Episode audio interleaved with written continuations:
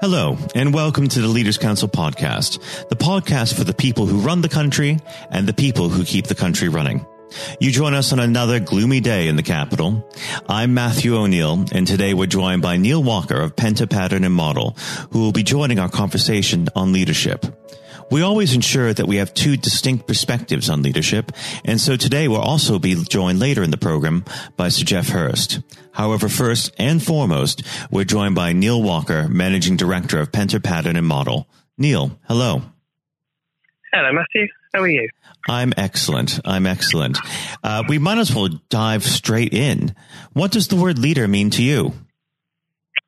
Um, someone who can who can help people achieve their their the best they can and and create a happy environment and atmosphere to work with it. Now, how do you go about creating creating that happy environment to work in? Um, I think one of our one of our main cultures that we have is to create a non-blame culture. Um, so we're not trying to, if something does go wrong, we're not trying to pick on an individual. We're trying to work out the best way um, around finding a solution to it, and it doesn't happen mm. again as a team rather than rather than as an individual. Um, and the other the other thing with it is, um, I always try and make sure that I'm available for people. So if they want to speak to me on any sort of level, be it to do with the business, jobs, to do with private life, anything like that, I try and make myself available. Um, and also to sort of to join in with with extra with extra activities like uh, five-a-side football, uh, a game of snooker, a game of table tennis, anything like that. Try try and make yourself available to to your staff to, to give them chance to to know you on a different level other than it being a business level all the time. So you would say it's important to create a community like atmosphere within a company? Yes, I, I definitely think so. Yeah. Well, we it touched. Should, it should almost be a family rather than a rather than sort of mm. um, uh, not, if you get what I mean. I do. Um, well, we've touched on it there, but how would you describe your personal leadership model? Um, my personal leadership model would mm-hmm. be, um, I suppose, it would be that I I try and you I try and get the best out of people and let them let them progress and show their talents and nurture their talents rather than trying to rather than trying to force them into a way of doing something they don't want to do it. Let let them show me a way that they think might be a better way of doing it, Excellent. rather than me trying to always show them a way of doing it. Now let's take this back for a second. Tell me about a leader that you've personally worked with or for uh, that has uh, molded the way that you uh, you uh, behave as a leader today. So one of the one of the people who I've took quite a lot of inspiration from was um, the old managing director of Penta Pattern Model Limited, which was Kevin Jones. Uh, unfortunately, he got pancreatic cancer and he passed away when he was 50. Um, mm. But when I was younger, was he was my managing director, and I I took a lot of inspiration from him in the way he he worked with people. He was he was unlike any other boss I'd ever had um, in the way that he was very open to everybody. He was always looking for the good in people and what they could what they could bring to the party one of the things he always said was if you ever point the finger at somebody, there is always three fingers pointing back at you. Mm. So always before you before you go out and accuse somebody or blame somebody or go anything like that, always think that there's people saying similar things about you. And it and going down that route has made me realise and and sort of take the opinion of that that everybody everybody is trying to do their best. Nobody is purposefully not trying to help. Everybody, everybody that that is here is is always trying to do their best, and sometimes they will fall down, and it's a matter of picking them up rather than treading on them while they're down. Well, that's an excellent legacy to leave behind. Um, why don't we move on to a, a much broader scope question? Uh, if you had to choose objectively the greatest leader, living or dead, who would that be? Crikey. Um, I would probably say Winston Churchill. Mm. And uh, what is uh, Churchill's model? How how has that impacted the way that you uh, you think about leadership? Um, I think I think uh, the biggest thing for me is that he, although he did plan things, there was a lot of things that had to be done off the cuff. And mm. I hmm. think um, in business today, especially the business I'm in, there's a lot of things that have to be done off the cuff. Um, you have to think on your feet. You have to think outside the box. You have to be ready for any eventuality. And a lot of the time, you have no idea what's going to face you in 10 minutes' time. So you have to be prepared to deal with whatever that may be. And that, that can't always be planned. It has to be sometimes dealt with there and then, and and it's about coming up with with ways and means of dealing with that. And I think um, Winston Churchill probably had the same sort of things to deal with constantly. So being able to adapt is incredibly important uh, in terms of leadership, as you'd say. I think so. Yes, I think so. I think I think it's it's a matter of um, adapting and, de- and dealing with the things at the time that, that come and face you. We, we can all sit and plan and um, have big, long, sort of drawn out plans for the future and all that lot. But you only need one one spoke in the in the wheel to fall off, and everything can change immediately. Um, and it's a matter of keeping keeping everything going. Now, if you could speak to yourself a decade ago, what leadership qualities would you tell yourself to embrace, and which ones would you tell yourself to let go of? Um, that's a good question. I think I would, I would tell myself to be more open, um, more open to other people's ideas, um, and let people let people take the reins a little bit more and take ownership for their roles rather than rather than always trying to um, rather than always trying to steer people the way you think they should go. Let them let them take the reins and see how it goes before you before you intervene. So really having patience is what you're saying here. Yes. Yes. Yeah. Now, what's your advice for the uh, next generation of emerging leaders? Um, I think I think my advice for the next generation is probably something that, that we've done here is make sure that you that you look after your staff. Your staff are your biggest asset, um, and without them, your business is nothing. So your your staff is number one. So um, treat them treat them with the respect they deserve, and um, include them in things. So um, don't don't don't be cloak and dagger with anything. Try and include them and make sure they make sure they understand um, how the business is how the business is going, how it's doing, how it's run. Um, let them be part of it rather than being an employee. Make them make them part of the company. Well, that's an excellent note for us to finish on. Neil, it's been an absolute pleasure discussing leadership with you. I very much look forward to working with you again in the future. Thank you. Brilliant. Thank you very much for your time, Matthew. Most appreciated. That was Neil Walker, Managing Director of Penta Pattern and Model. And now joining us is Jonathan White with Sir Geoff Hurst. Uh, we're now joined, uh, though, by former England footballer and still the only man to score a hat trick in a World Cup final, Sir Geoff Hurst. Uh, thank you very much for coming on today. Uh, You're welcome. You're welcome. Good afternoon. Uh, and perhaps I should uh, start and get it over and done with. I know you must be bored with it, and uh, you've probably been asked a thousand times.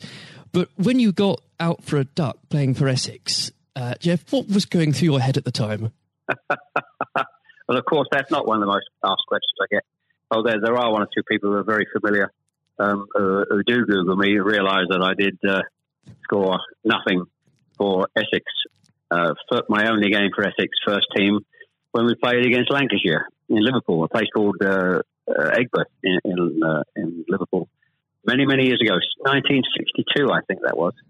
So I didn't. Um, yes, I, I, didn't really feel it at the time. It was lucky to be playing. I guess there one or two injuries, um, but the problem that I had was was really messing about between the two sports. That was very detrimental to me uh, over that period of hmm. time, mm. being stuck between the two sports. And I think uh, for those that uh, don't know, there's a there's a, another world that might exist where um, Sir Geoff Hurst was a, a first class cricketer and not perhaps a, a footballer. But um, whether it's business or cricket or, or football, obviously the importance of leadership it can't be understated, no matter what form that comes in. When you were at West Ham, uh, Geoff, and when um, Ron Greenwood first uh, uh, came along, he made obviously some pretty radical changes was this a man that genuinely inspired confidence uh, the first time you'd meet him? Absolutely. I mean, he, he was simply a, a fantastic uh, coach or teacher, if you like, at football. And uh, the, the quite always mentioned when we talk about Ron Greenwood, Harry Redknapp, who was played under him and has been very successful as a player and, and the manager over many, many, many years. He and he's come across many coaches, of course, and managers during his time over years, I guess he would still say that Ron Greenwood is the best coach he had worked with. He'd worked with. So you're very fortunate. I think you, you, you think you're lucky when you come across if you have a great teacher at school and uh, a great coach as we had in Ron Greenwood, and of course a great manager in Sir Alf Ramsey. So to come across people like that of that caliber can have a huge influence on your your career, of course, and, and then your life, and that's that's quite purely the case. Absolutely. And in those early days um, at West Ham, uh, with with a manager like like uh, Ron uh, there, it's also important to have uh, uh, confidence with your other players, and of course they become your friends. Who did you look at to at the time uh, when to inspire confidence in yourself? Was it more? Was it Peters? I think probably. Well, I was very fortunate to play with the caliber of the players I did again, again, extremely fortunate to play with you know, the captain um, of England and West Ham and Martin Peters, who was a fantastic player. And some, as far as Martin's concerned, I think sometimes he didn't quite get the uh, recognition he deserved. What a wonderful player he was. In terms of inspiring confidence, I always probably say that the biggest influence uh, for me, I guess, would be the captain Bobby Moore. Although he was only uh, about eight months older than me. He graduated through the system probably three or four years earlier. He played for England in 62, four years before the final when I played. And so he, he was more looked upon him more as a senior player, if you like, not as a, a guy with the same age group as me. And I looked at how he how he uh, trained, how he acted, how he behaved, and how he played. And so he he would say, I would also say he was a big influence on me. One thing I would say about leadership, uh, what I do, I do understand clearly all walks of life, leadership is at the top is absolutely vital for a, a for a business, a football team, in any walk of life to be successful. And it's quite evident. I was in the motor trade for a long time as well, selling car warranties to car dealerships, and you could almost tell when you walked into the business uh, in a, many of the car dealerships you could almost tell from the moment you walked in by initial reaction, people came and welcomed you that the business was well run or conversely not well run at all. And so I understand the, the, value and quality of leadership. And that's why I'm very fortunate to be involved in my career in those early days with two two great leaders in, in Ron Greenwood and, and Alf Ramsey. Absolutely. And um, uh, since you've already uh, brought him up, uh, Geoff, I think it'd be remiss not to go a little bit further with that. But obviously, uh, after uh, at West Ham, your uh, playing came to the attention of uh, Sir Ramsey. Now, there's a man I'm sure when you walked into a room, you knew who was um, in charge. When it came to managing that England team, what was his style like, Geoff? Well, one thing, the first thing I say about Ramsey, he's probably over my life the most powerful influence who had on me um, as a person. Um, naturally, it happens to an extent because he's got your whole career in his hand. Whether he picks you for England or he doesn't pick you, it can have a, a great impact on your your career and of course your life. But Yep. he, in that era, I was involved for six or seven years. He, it was quite clear who was the boss. He was quite very very strict. Probably at a time, it, maybe overly strict, but at a time you probably wouldn't get necessarily get away with it in, in today's football because it's changed dramatically in how you deal with with players then and players now.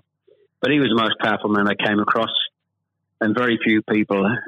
And he, he was quite ruthless in getting people out who didn't want to be who didn't want to be part of a group, part of a team. It is important that if you've got a group of people, and that's in any walk of life, they're all singing off the same hymn sheet, and you don't have anybody that's griping or moaning about the system. And if you've got people like that in your organisation, one thing I have learned, and I've taken on my life, and my family, you've got somebody in a group that doesn't want to be part of it, you, you get them out. And Alf, I think, was was quite ruthless with that in his, in his staff. And I think that's one thing, I, one of the most serious ones I think I've learnt over a long period of time. And is there, do you think, uh, a, a specific moment? I'm sure there's probably dozens, but is there a specific moment, if you could uh, perhaps pick right now, that did show those uh, qualities in uh, Sir Alf so uh, sharply?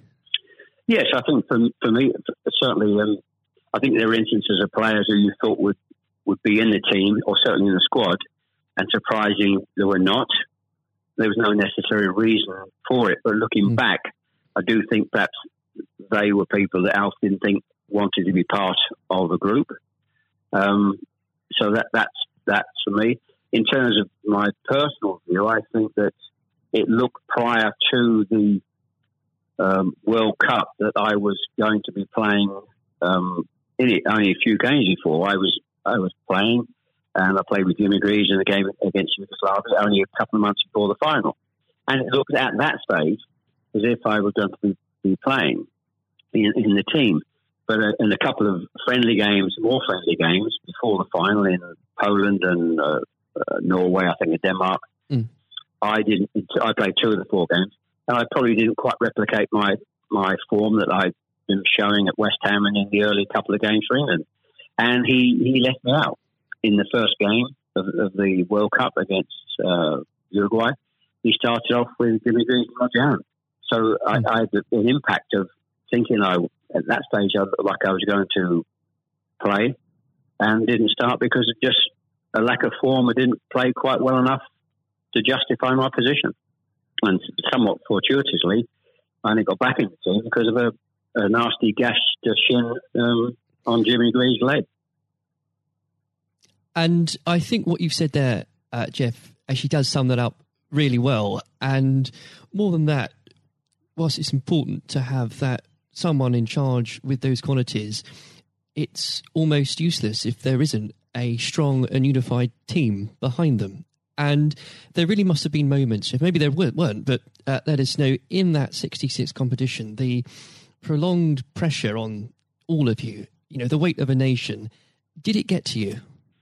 Oh, not for me personally, no. I, I think, and I don't, uh, not for me, not for a second. I think Mm. I was just happy to be, you know, be involved in the squad initially. Uh, not at all. I didn't. You're not aware of the magnitude of the occasion, really. Looking back, Al, Al. So I never really felt. People talk about pressure a lot, and it's there, and people, players talk about, people talk about it in life. I didn't really feel necessarily feel any great pressure, pressure during the time I was there. And what is also important to say about Alf Ramsey, the people he, he left behind that, that were left in the squad after he'd moved one or two players out, the squad were uh, a, a bunch of very hard nosed, professional, uh, top quality people. And that was again the leadership that Al showed. He, he got people in together that were very, very strong personally. Um, uh, and I think that was part of the success we had. We were uh, very, I always describe our, our group as hard nosed professionals. Uh, we have some great players, but overall, they were great, hard nosed professional players. Um, and great quality people who we've kept in contact with, you know, over the years. And Geoff, I've got to ask, and I'm, I'm not making this up, I've genuinely heard that people do ask you whether or not you realised there were people on the pitch at that moment. I imagine you were busy on something else. Well, I, I did some theatre shows last year. They've gone fairly well, and we're going to do a series of uh, theatre shows, in fact, starting this week over the next uh, two or three months. And uh, at the end of the theatre shows, we have about 20 minutes where we uh, uh, allow the people in the audience to ask questions. And the, there's, I won't mention both, they're too long to talk about both questions. Um, one, the other one's a really stupid one. It's too long for me to tell you. It's absolutely ridiculous. but the, the, the other ridiculous question I get asked: Did I realise there were people on the pitch? And of course, I jokingly say, "Yes, I was just about to to shoot to score the goal, and I looked round, put my foot on the ball, and looked round for a little while, and said, "Oh dear, there are six or seven people running on the pitch." So that's uh, I've had been asked that once at one of the theatre shows. so I joke, make a joke about that, and saying, "Yes, I put my foot on the ball and waited, just had a, had a glance round," you know. Maybe it does prove there are things that, such as stupid questions, really. Um, oh, yeah, there, are, there certainly are. I've got another one which I won't bore you with. It's too long to tell you. Uh, I was in a Jersey or Channel Line, Jersey or Guernsey, uh, two or three mm. years ago, and most stupid, irrelevant questions, absolutely nothing to do with football whatsoever, which uh, was absolutely. But I can use that now because it, it is quite funny.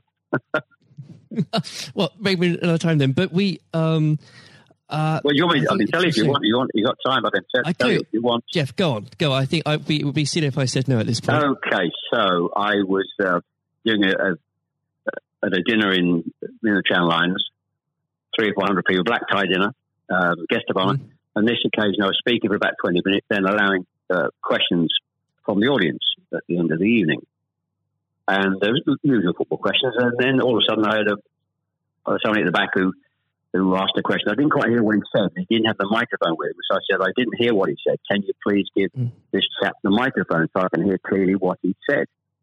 So the chap had the mic and he said, When a turtle loses its shell, is it naked or is it homeless? Right. what, what, a question! What a question! Uh, well, I think that would be in, definitely in the stupid category, wouldn't it? So we had a laugh about that. Uh, uh, well, and we, you've got to have a patient of a saint, I think, sometimes to put up with well, things no, like that. Just, but then again, I found it amusing. I just found it amusing. In fact, some of the audience found it highly amusing as well. So it did. Uh, um, it did make again, laugh that day. If you can put up with my questions, you can probably put up with uh, anything. Um, but th- there would have become a point, though, um, Geoff. I think um, you, you were a young man when obviously this happened when you must have realized that people, teammates, began looking at you for leadership. Um, is that something that occurred to you, or did you just realize that by by one way or the other, people actually begin to look up for you for inspiration?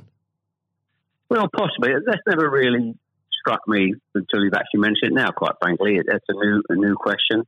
Mm. Does anybody look up to me I'm sure perhaps uh, there are there are people who pay you compliments of, of uh, fans of, of, West Ham and, uh, Stoke, and of course in, uh, England fans who um, I, I, think probably it would be very immodest of me to to suggest I, I, felt that somebody was looking to me for inspiration. Um, you, but, you don't but, have to, but I will. Uh, well, um, it's, it's, okay for a third party to do it. Uh, perhaps, um, perhaps that may have been the case over the years. Uh, people look at you, and um, uh, maybe uh, it has a, a helpful effect.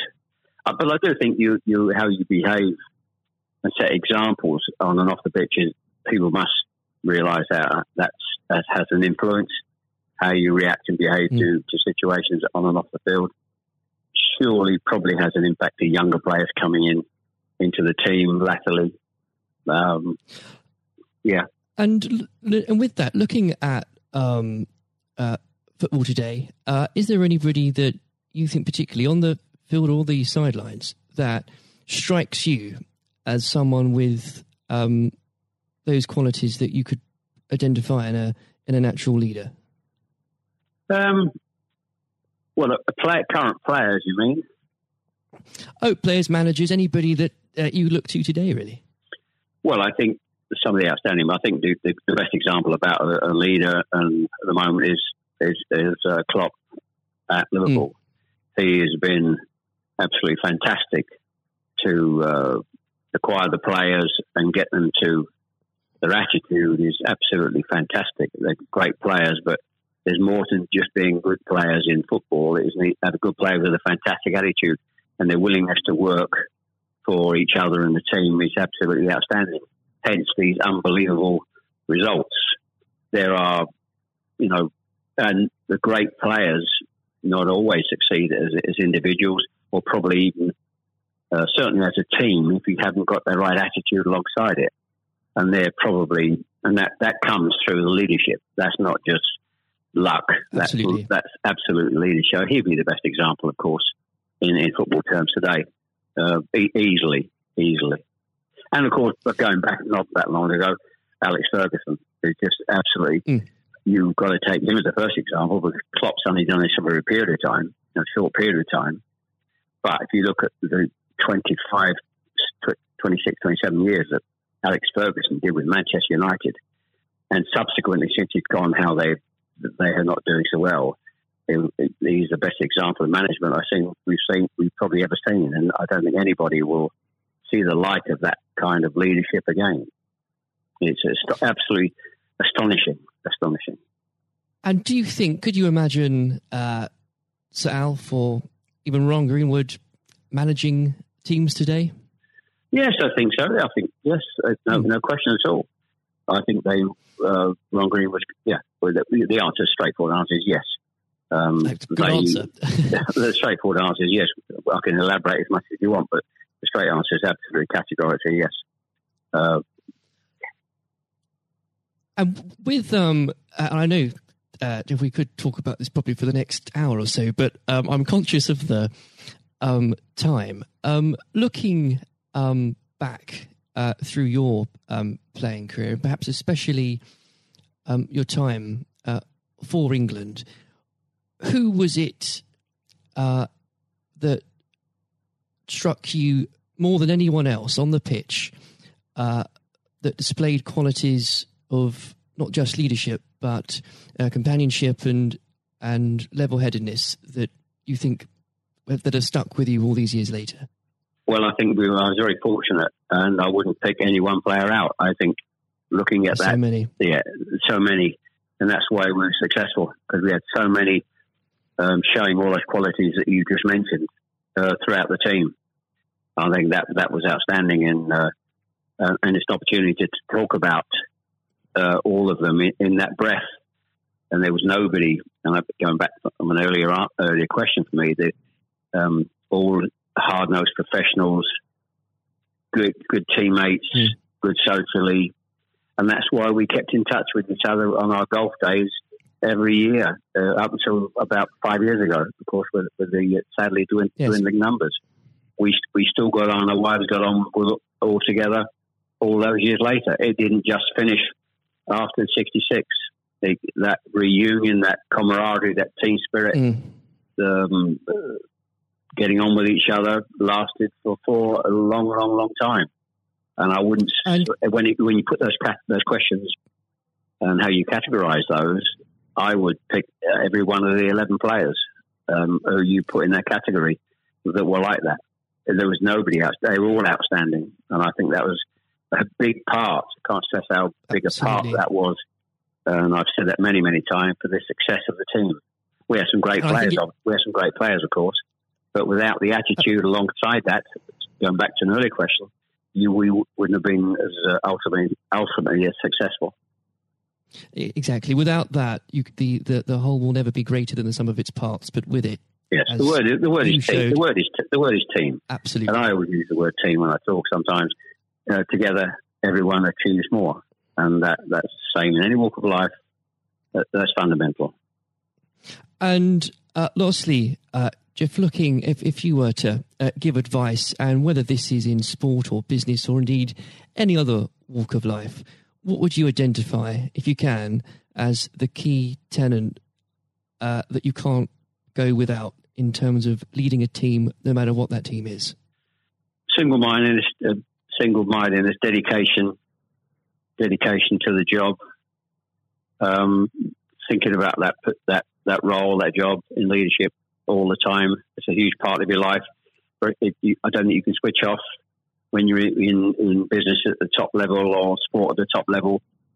You may, you know, have a, have a couple of weeks holiday, but I'm even sure if, if these top managers and lead, leaders in all walks of life are away on holiday on a beach somewhere warm, I'm sure there's not uh, they will not switch off for, for two weeks um, and completely uh, not think about their role as the boss of an organisation. And I think that's you're completely focused. You're always thinking about uh, things, thinking about improvements, and it's just dedication and uh, uh, tuning your life to being successful.